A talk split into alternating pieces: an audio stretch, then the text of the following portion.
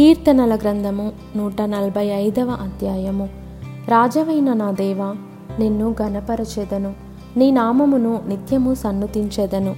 అనుదినము నేను నిన్ను స్థుతించెదను నిత్యము నీ నామమును స్థుతించెదను యహోవా మహాత్మ్యము గలవాడు. ఆయన అధిక స్తోత్రము నుందదగినవాడు. ఆయన మహాత్మ్యము గ్రహింపశక్యము కానిది. ఒక తరము వారు మరి ఒక తరము వారి ఎదుట నీ క్రియలను కొనియాడుదురు. నీ పరాక్రమ క్రియలను తెలియజేయుదురు. మహోన్నతమైన నీ ప్రభావ మహిమను నీ ఆశ్చర్య కార్యములను నేను ధ్యానించెదను. నీ భీకర కార్యముల విక్రమమును మనుష్యులు వివరించెదరు. నేను నీ మహాత్మ్యమును వర్ణించెదను. నీ మహాదయాలుత్వమును గూర్చిన కీర్తిని వారు ప్రకటించెదరు.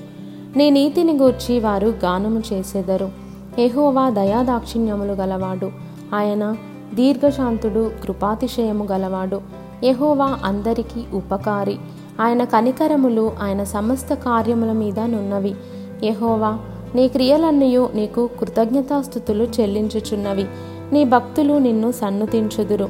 ఆయన రాజ్య మహోన్నత ప్రభావమును ఆయన బలమును నరులకు తెలియజేయుటకై నీ భక్తులు నీ రాజ్య ప్రభావమును గూర్చి చెప్పుకొందురు. నీ శౌర్యమును గూర్చి పలుకుదురు. నీ రాజ్యము శాశ్వత రాజ్యము. నీ రాజ్య పరిపాలన తరతరములు నిలుచును. యహోవా పడిపోవు వారినందరినీ ఉద్ధరించువాడు. కృంగిపోయిన వారినందరినీ లేవనెత్తువాడు. సర్వజీవుల కన్నులు నీ వైపు చూచుచున్నవి. తగిన కాలమందు నీవు వారికి ఆహారం ఇచ్చుదువు నీవు నీ గుప్పిలిని విప్పి ప్రతి జీవి కోరికను తృప్తిపరచుచున్నావు.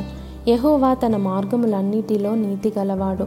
తన క్రియలన్నిటిలో కృపచూపువాడు తనకు మొరపెట్టు వారికందరికీ తనకు నిజముగా మొరపెట్టు వారికందరికీ యహోవా సమీపముగా ఉన్నాడు. తన ఎందు భయభక్తులు గల వారి కోరిక ఆయన నెరవేర్చును. వారి మొర ఆలకించి వారిని రక్షించును. యహోవా తన్ను ప్రేమించు వారినందరినీ కాపాడును. అయితే భక్తిహీనులనందరినీ ఆయన నాశనము చేయును. నా నోరు స్తోత్రము చేయును. శరీరులందరూ ఆయన పరిశుద్ధ నామమును నిత్యము సన్నుతించుదురుగాక.